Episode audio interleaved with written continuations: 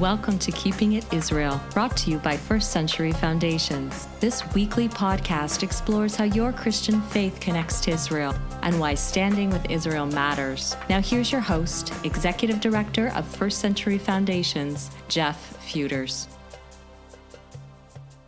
Well, welcome to the podcast today. My name is Jeff and I'm your host. And our guest today is a returning guest, uh, Melissa Briggs. Melissa is an experienced Hebrew teacher, passionate about making the language of scripture accessible to everyone. Melissa, welcome back. Thank you. Always a pleasure to be here with you, Jeff, and explore God's word together. Well, we appreciate you taking the time today. And just for those who maybe weren't on for any of the previous ones, I'll say two things. First, if you missed the other podcasts that we did with Melissa, you need to go into the archive and, and check those out. But also, uh, Melissa, could you just give us a summary of why there is so much value in studying the original Hebrew language of Scripture? Yes, of course. The Hebrew language is just so rich and it's so different than our English language. And just the nature that every language is, it's slowly evolving over time and changing. And sometimes we might think what we know what a word means, but actually its meaning has changed over time. Or perhaps in the English language or any other language you know, there's not an exact translation word for that. I know that even I lived in England the past 12 years and I'm based in Nashville now.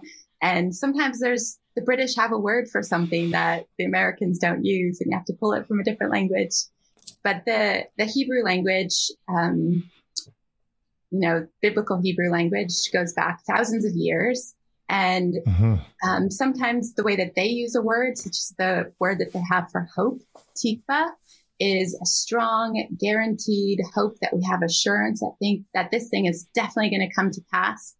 And then our word for hope in English is much more wishy-washy than that. It's a weak word that uh, is more like wishful thinking and it doesn't have along with it this assurance that this thing that we're hoping for is definitely going to come to pass. So that's that's a perfect right. example of how we might think that we know what a word means, but actually maybe the meaning is a whole lot better and richer and more beautiful and more helpful uh, in its original context in the original language in the scriptures. So certainly not everybody needs to be a Hebrew scholar, but there is um, even just maybe knowing 5, 10, 15 Hebrew words could really be useful in a practical way in your daily walk with God and in your understanding of the scriptures. So I love pulling those things out from the scriptures, making them very mm. accessible to anybody and just meditating on them really. Absolutely. All right. Well, that's helpful, I think, for anyone who's listening in. And we're going to look at a couple of words together today. And uh, the first one, actually, you just mentioned the English word a moment ago. You talked about about beauty, how much beauty there is in the original Hebrew language, and uh, when we understand it more fully, of course, it it sort of brings those things out even more. So let's talk about the Hebrew word for beauty. Yes, the Hebrew word for beauty, or the one I'm going to mainly talk about is the word yofi, but there's actually a couple different Hebrew words that we're getting translated as beauty in our Hebrew scriptures. So this is actually another great example of why it's really valuable sometimes to go back and look at the Hebrew because sometimes the Hebrew is more precise than the English. Usually the, actually the English is more precise and usually the Hebrew word maybe has more nuanced meaning or takes on different facets of nuances of meaning in different contexts. But there's some okay. words, for example, the word for wait in Hebrew. Um, we just have this one word wait in English, but in Hebrew, they have eight different words to describe different nuanced types of waiting. And yeah. where in Western culture, we don't really spend much time thinking about waiting. We think that it's a waste and it's something we want to rush through biblically, we see that it's a really important, nuanced topic and really valuable topic. And perhaps we should come to different types of waiting with different expectations or a different attitude. And um, this topic of beauty is another one of these words where there's multiple words with different meanings or different connotations that are getting translated into the English as this one word beauty and of course, this word beauty in English is uh, just, you know, so loaded. And um, especially for women, it's something that it just seems like oh wow, there's so many messages coming from the media, so many confusing messages, damaging messages, harmful messages about what beauty is and what beauty isn't. And it's just so valuable to go back to the scriptures, to go back to the creator of beauty and ask him and seek him what, what really is beauty. Okay, now before we go sort of deeper into this, um, you mentioned sort of what a loaded word this is in our sort of North American context. Uh, I note that the word Yofi gets used or, or has gotten used a lot in modern um, Hebrew vernacular. When we travel to Israel, this is a word that, that we hear all the time. And uh, I was, you know, reading your word study a little bit earlier and surprised that Yofi meant uh, you know, beauty because it's used so often in, in Jewish culture as just kind of a, hey, great, uh, you know, cool sort of uh, Yofi Tofi kind of context. So talk a little bit about that before we get into the, the deep meaning.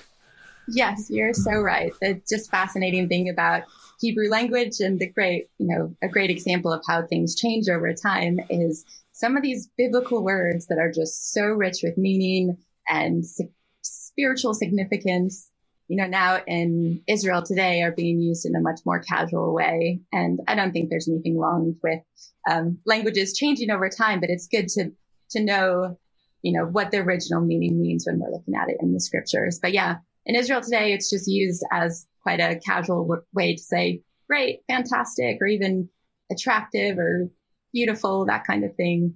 But in the scriptures, this word yofi is referring to not just the outer beauty, but it's like it can be either referring to the inner or outer beauty of a of a person or a place. We read that um, beautiful in situation is Mount Zion. And speaking of Jerusalem, but there we see mm-hmm. this word yofi, and it um, it also refers to the beauty of God, and that's where we have this this really interesting thing. Of, okay, Lord, how is you know what is what is beauty, and how what does your beauty look like? How are we supposed to understand or relate to your beauty? And how is that reflected onto your creation? And how is it that humans were reflecting a God given beauty back? So it's a deep topic. So, what would a, a, biblical definition of, of Yofi be? I know you mentioned a few things, but do you have sort of a working definition? Yeah, I'll, I'll read it for you. I said that beauty is the appealing, pleasing attractiveness of the goodness and creativity of God's nature, reflected in God's handiwork and perfectly embodied in the glorified Messiah. So this is hmm. this is who God is. He is a beautiful God, and the way that we appreciate be- beauty and yearn for beauty, it's because we are made by and for this beautiful God. He is appealing and attractive and amazing and in his character and his nature. And then also the way he put his fingerprints, his a reflection of himself into creation. And it's something we can see in nature around us. I went for a walk this morning this beautiful river here in Tennessee and the sun was shining and the rushing water and beautiful birds and the sounds and the sights and the smells of spring. Everything was just beautiful. And it just mm. made me stop, you know, reflecting on what I knew we were, the topic was today. Think, God, you are so beautiful. And you thought mm. of all of this. Like how, how amazing that God is not just a utilitarian God or however you pronounce that word, that he is, he did not just go for basic. He, and everything, he elevated and made nuances and was just so creative. And if you just think of all of the sights and smells and sounds of all the different types of foods that he made and all the different landscapes he made. We just see that his beauty cannot be put in a box. And we see it in so many different types of places and so many different types of things. You think of all the amazing smells you've ever smelled of flowers and food and uh, the ocean. And if you think of all the beautiful places you've ever seen, to think that all of that came out of God's creativity, his imagination, his his character and nature that he wanted to uh, show forth. Hmm. I think that's really telling. You know, the if you think about that, beauty gets misused all the time. But but even if you think about what we consider uh, beautiful, um, what what is beautiful to a person to look on, to experience, then we really are um, experiencing a reflection somehow of of God and who God is. That's essentially what you're saying. Yeah, I think so. I think that this yearning we have in our hearts that we enjoy beautiful things, that we yearn for beauty is is a God given thing, and certainly the enemy can take that and misuse that and abuse that, just like he can with so many of God's good creations. If you think of, um, you know, God God made food and he made so many amazing varieties of food. And yet the enemy can use food, you know, in a damaging way in people's lives. He can make people obsess over it and eating disorders and all sorts of sins around mm-hmm. food. And it doesn't mean that food is a bad thing or that it wasn't God's creation or that it's not God's good design and God's good idea. But like so many things, God can misuse it. Or if you think of sexuality, this is God's good design. It's his idea, but yet people can misuse it and uh, go astray with it and get off track of what did God design this for? What is his, uh, how is this reflecting him? And beauty is one of these things where I think because our culture is so obsessed with it, if you turn on the media and it, uh, you know, turn on the TV or whatever it is, and it can seem like culture saying, especially for women, that this is the most important attribute that you could have. And this is this is how you're ranked in terms of your value, in terms of your worth is how beautiful you are on this, on this, um, really skewed and fickle scale of, uh, you know, a certain culture's idea of beauty. Mm-hmm. And yet God's idea of beauty is so, is so different. And I had this really cool opportunity to, um, to talk with a group of like preteen girls once about this topic. And I had printed out these five different pictures. And there was one picture of um, the English countryside, and it was so green and lush and wild flowers. And another one of this amazing mountain scene with snowy mountaintops. And another one of just this desert expanse and, you know, with its own beauty to it. And another one of this dense forest and another one of the rainforest. And you know, I asked these girls, which one of these things is beautiful? And you know, they looked at them all for a minute and just trying to figure out if there was a right answer or and wrong answer.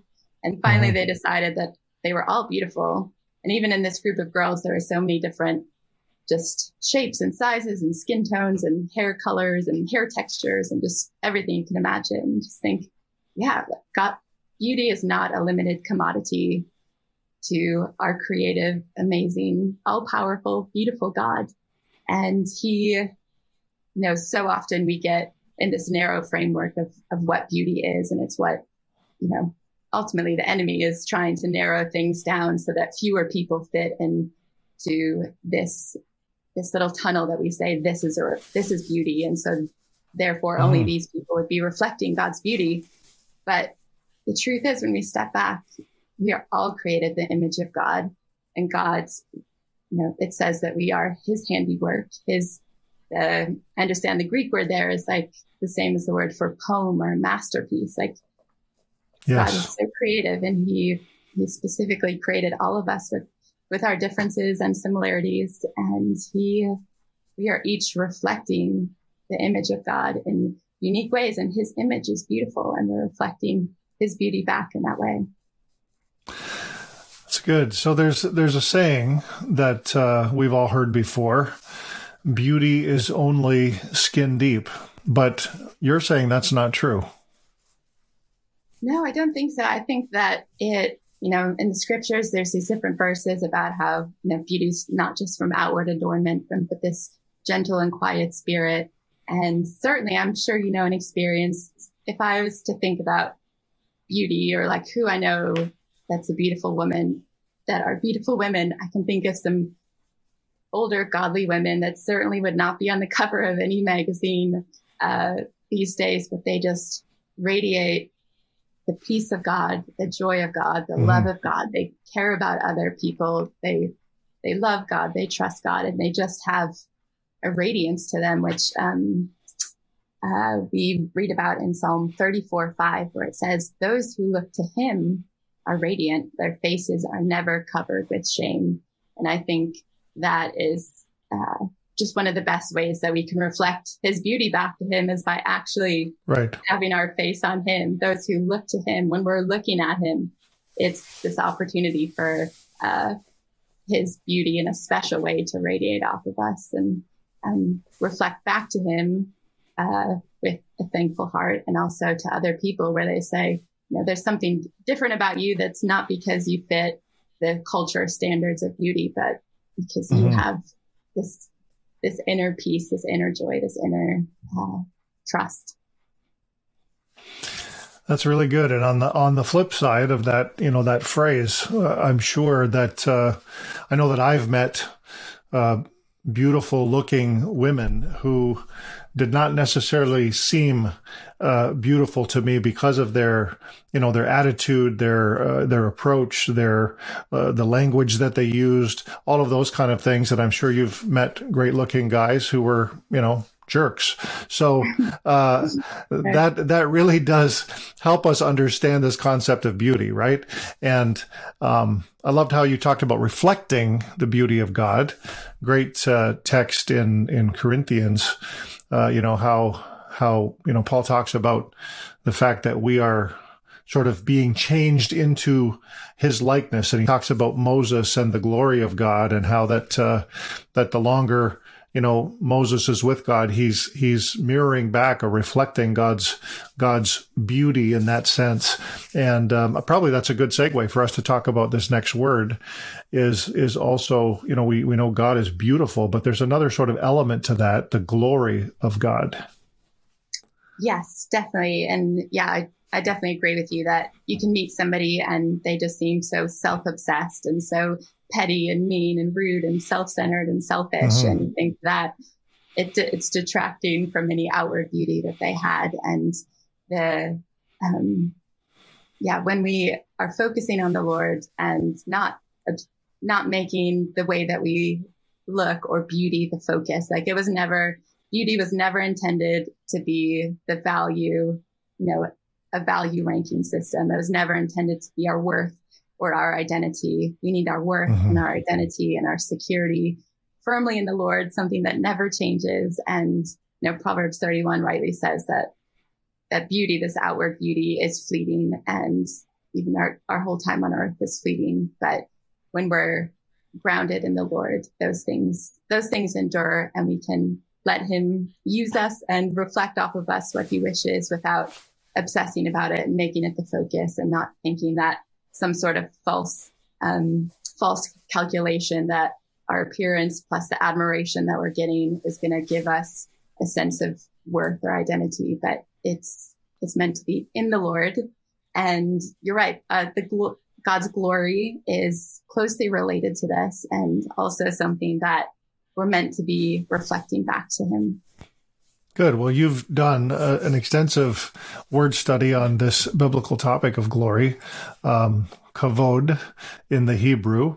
And by the way, I recognize this word uh, just because you know lots of Hebrew worship songs that I uh, stumble stumble through when I'm in uh, when I'm in Jerusalem. But uh, but this word appears quite often. So introduce us to this topic in the scriptures and tell us a little bit of the the backstory why why you chose to look in depth at this word in particular.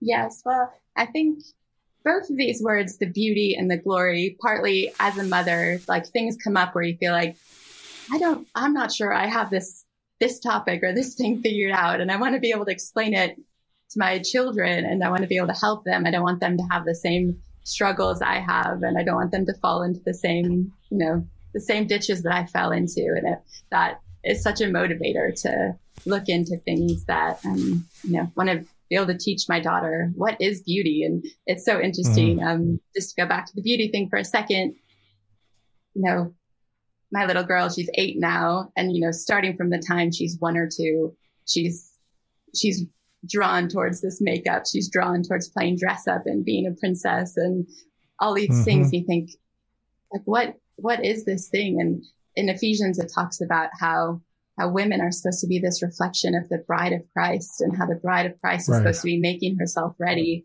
And we see these beautiful passages and like Isaiah 61 to 63 about how, um, you know, the bridegroom rejoices over the bride and how the bride is making herself ready. We read and all these things are just seems like there is, there is something that's like almost the gospel message, this, this message of Christ and the bride reflected mm-hmm. in these, uh, just sort of innate masculine masculinity and femininity in these things. And not that you know makeup and jewelry is the only expression of being a woman or of being feminine but it is interesting. I have all these little nieces and none of my nephews are you know drawn to these things. And my nieces are all playing princess. And mm-hmm. it does seem like there's um you know it can it can go a wrong direction or be taken out of hand or whatever but that there does seem to be a reflection of this um, this story of the bridegroom and the bride,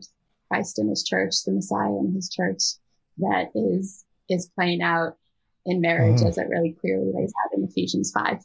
But back to the glory thing, also uh, wanting to teach to teach my children and realizing that this was a word I could not actually define myself, despite being a Christian for decades and despite even knowing Hebrew. I realized that the word kavod, this word glory, just seemed really vague to me, and I couldn't, I couldn't really explain it to anybody else if I wanted to. And when I could mm-hmm. come across scriptures like, whatever you do, whether you eat or drink, do it all to the glory of God. It's really hard to do that if you have no idea what the glory of God is, or you have no idea what what that would look like. So that was really the um, the impetus to to dive into this study is say, okay, Lord, if I'm supposed to do everything for your glory, I probably should know what glory is and what your glory is, so I know what I'm aiming for. Mm-hmm. So, here's the question: What is it? What's what's the definition of glory? Well, here you go. This is my imperfect attempt at a definition. I'll read to you. Glory is God's awesome greatness on display. God's glory is the public presentation of His infinite worth majestic beauty, astounding creativity, limitless power, righteous nature, unmatched significance, perfect holiness.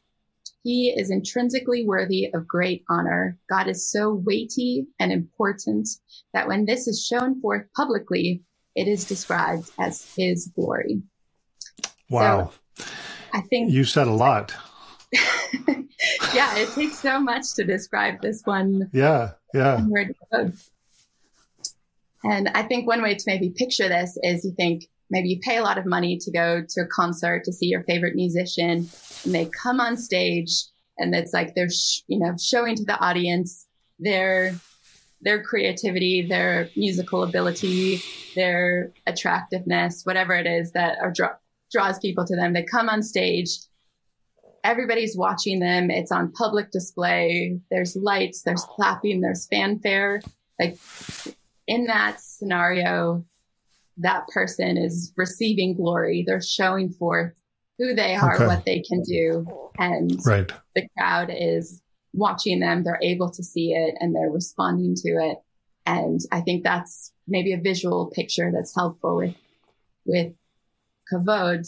And going back to the Hebrew itself, this, what's interesting about the word kavod is that it is really closely related or directly related to the word for heaviness or weightiness. Like if you were to talk about something being heavy, you would use this word kaved, like almost exactly the same word, very much related to one another from the same family of words, from the same root okay. words. And we kind of have this expression in English too. If we talk about something being really important or significant, we might say it's a weighty matter. And right.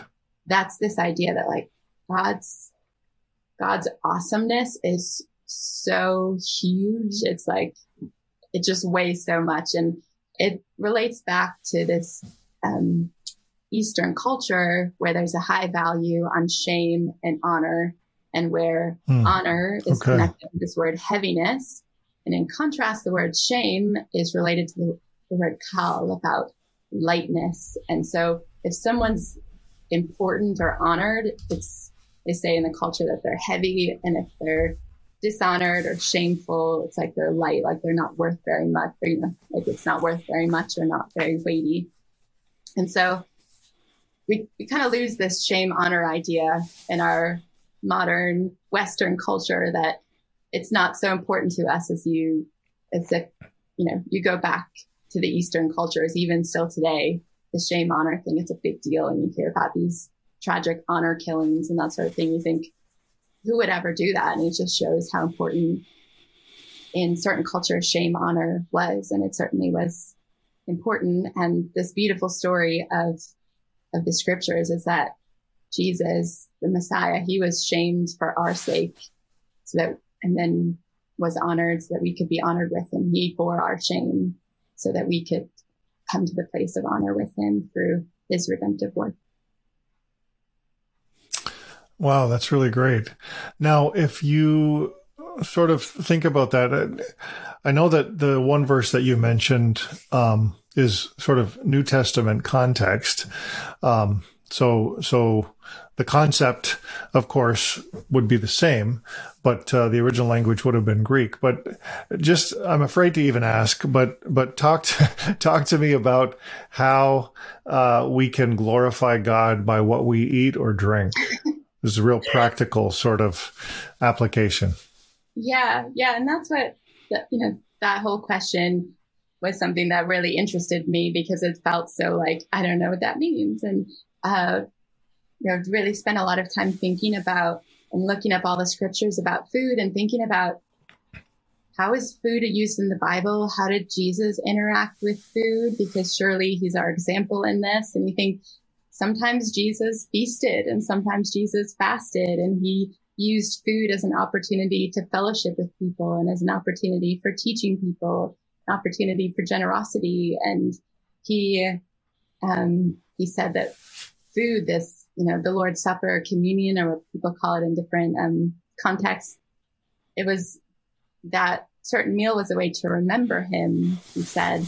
And so I think what's amazing about God, he is so creative. He designed this word, this whole world so well, so, uh, you know, just with such precise detail. And I think when it comes to food and when it comes to lots of other things, kind of overcomplicate what we think it might mean to eat and drink to the glory of God that we have to, I don't know, to make it something complicated or spiritual, but okay. And we just simply use and view food the way that God intended it as uh, as something to nourish our bodies, as a way to, you know, have energy, have the energy we need to, to serve him and go about our day and do what's required of us in a day. When we use it, um, when we accept it with thankfulness, like Jesus did, we have, you know, Jesus being thankful for his food and thanking God for it. And when we don't make it an idol and when we don't abuse it, when we don't think that food is going to be our savior, I think, uh, people can really go different ways with food. Either they think, okay, I'm only ever going to eat organic superfoods. And by doing so, I'm going to prolong my life so many years. And food is, food is my savior. Food is my obsession. That's one way we can go, but food was never meant mm. to be our savior. Jesus, the Messiah, okay. he is our savior. Food is a gift. Uh, food is a gift from him, but it's not meant to save us. And then on the other thing on the other side, and I can can definitely go easily fall into either ditch where we can use food to be our comfort. And especially mm-hmm. American culture loves to talk about comfort food and how, okay, if whatever you're feeling, just turn to food and it's going to kind of take the edge off of it. But that food was never meant to be our comforter. The Lord yeah. gave us the Holy Spirit to be our comforter. And we're not supposed to use use foods in these other way. And of course, we all, you know, make mistakes sometimes and there's forgiveness and we can come back to him in humility and repentance and he accepts us back and wants to help us. And it's one of these things where it's not just having this simple list of rules that this is what you do and that this will make it always glorifying to God. Like so many things in our life, he wants a relationship with us. He wants this dynamic thing. And maybe in some circumstances, you go to someone's house and they put a lot of effort into making you a beautiful cake. And the right thing to do in that situation is enjoy that piece of cake with your friends and be thankful for it to the person who made it and to the Lord. And maybe that's the right thing to do. And for other people, at other times, maybe the right thing to do is to fast. Maybe the right thing to do is to, you know, uh, eat foods in their simplest form of, you know, whole foods. This is the way that God's made foods, but in the right balance with the amino acids and proteins and all of that. And it doesn't have to be complicated. And he loves to help us. And I think one of the lies that we're fed from the enemy is that God only cares about the quote unquote spiritual parts of our lives, that he just wants us, he just cares right. about the moral decisions that we're making. But when we go back to the scriptures, actually, you know, God gave these life giving instructions to the Jewish people that covered every area of their lives. It covered food. It covered relationships. It covered work. It covered debts. It covered, you know, just anything you can think of, cleanliness. And just like I care about what my children eat, not because I'm, you know, nitpicky and micromanaging their lives, but because I know, because I have more wisdom than they do, that, you know, if they mostly eat healthy foods that are going to give them good energy and good nu- nutrition, their day is going to go better. They're going to be able to concentrate on their schoolwork better and they're going to have more energy to run around and all of mm-hmm. that. Do I love them any less if occasionally maybe we're at a hotel and they choose like a chocolatey cereal and chocolate milk and whatever? Of course, I don't love them any less. And, but usually not. probably scrambled eggs and oatmeal or whatever is going to, is going to be a better choice for them. And so it's one of these things that, that we can, when we just, when we approach food the way that God intended it to be approached with a thankful heart, with a willingness to communicate with God about it, to listen to him, to care about his opinion. And when we just you know, use it as it's meant to be used, not as our savior, not as a comforter, but to be enjoyed and to give us nourishment and to be shared and to be a way that we can practically show the love of God and the generosity to others. I know, you know, maybe times when we've had a new baby and somebody's brought us a meal, it feels so, it feels so loving and so helpful. And it's, mm-hmm. it's that kind of thing that food, food can really be to God's glory in that way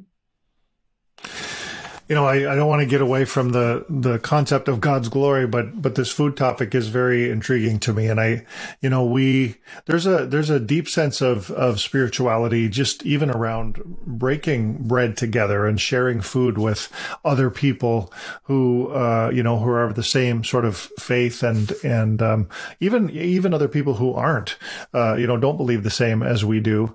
There's a there's an intimacy over the breaking of bread, and I think that that perhaps you know there there's something connected there as well. I mean, um, I'm I'm really glad for your answer because I, w- I thought it could be a lot worse when I first asked.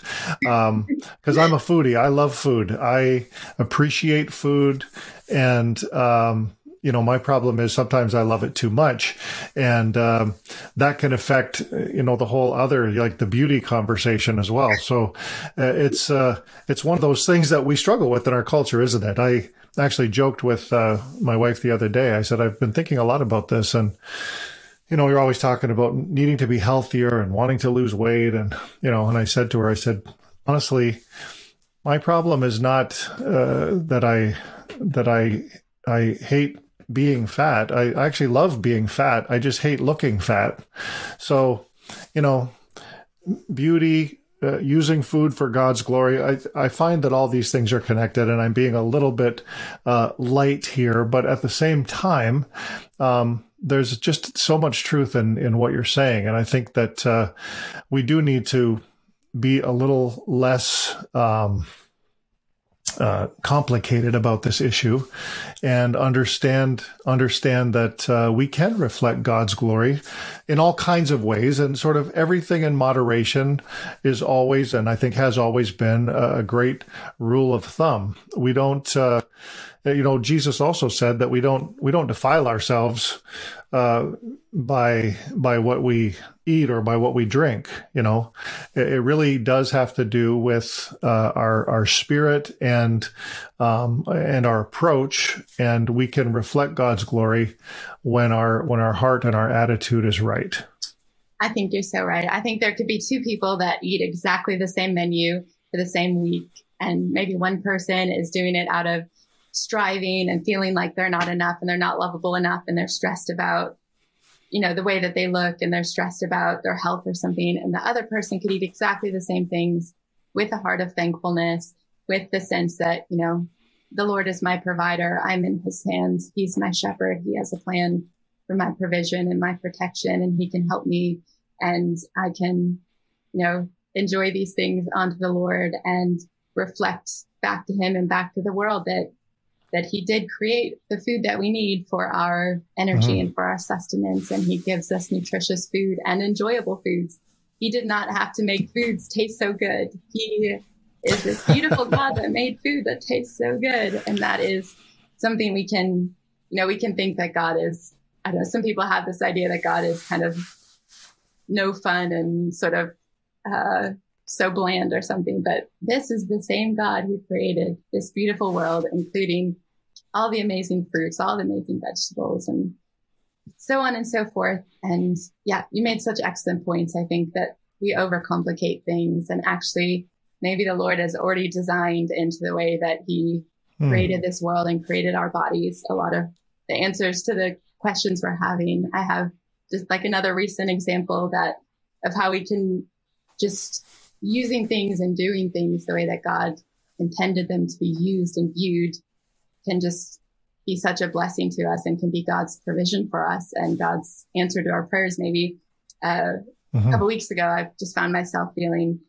really easily stressed out by things, and um, I I just felt like actually I know that when I go outside and go on a walk and enjoy God's creation, get some fresh air and exercise, I feel so much better. And it's like, why do we, that is God, the way that God designed our bodies, that we respond to fresh air. We respond to exercise. We respond mm-hmm. to his creation in interesting ways. And there's all these scientists that have been like, oh yeah, it's so mood boosting to see, to be in a green area and it's so mood boosting and it makes new neurons, you know, firing and whatever if you go on a walk, uh, especially outside and just thought, do you know what?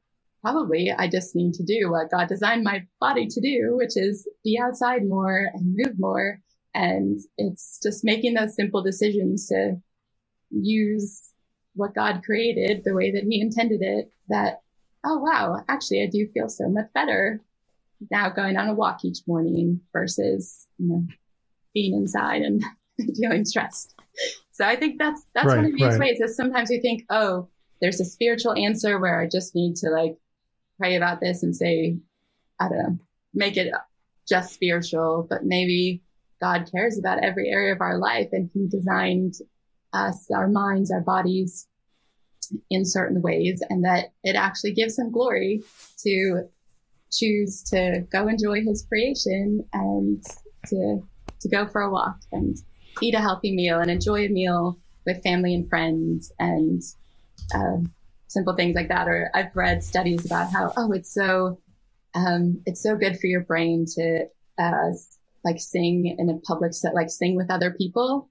You think, oh yeah, actually there is something that God designed, especially corporate mm-hmm. singing. And when, we're, when we're together with other believers that that, that's really good for us. God designed that to be really good for us. And they go on and on with things like that, that science is figuring out, oh, this is good for us.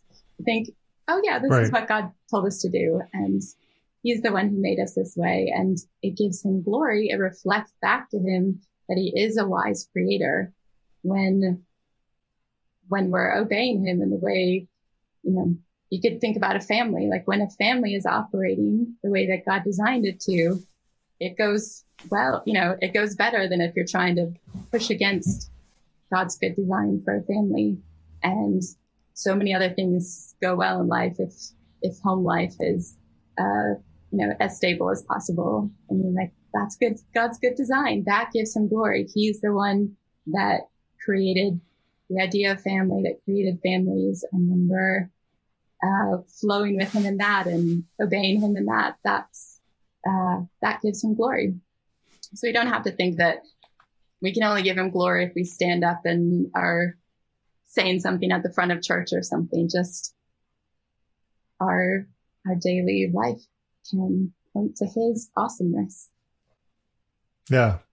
And I'm glad that you brought up sort of the other element as well, because uh, there is a, a an amazing uh, feeling when you experience what what I would have always defined in an English way, God's glory. You know, His presence. When you're when you're in God's presence and and you feel uh, the the the tangibility of that, if that's a word. Um, and so I love the contrast because we glorify God uh, every day in very practical and sometimes even mundane ways. We can we can glorify God, and then there's also this amazing and beautiful experience in the presence of God where um, you know, like I know you you mentioned, and I think I've heard this before. You know, the word uh, Shekinah is not actually in the Tanakh, but but that idea of of God's glory in the uh, in the tabernacle in the Old Testament is also a very powerful thing.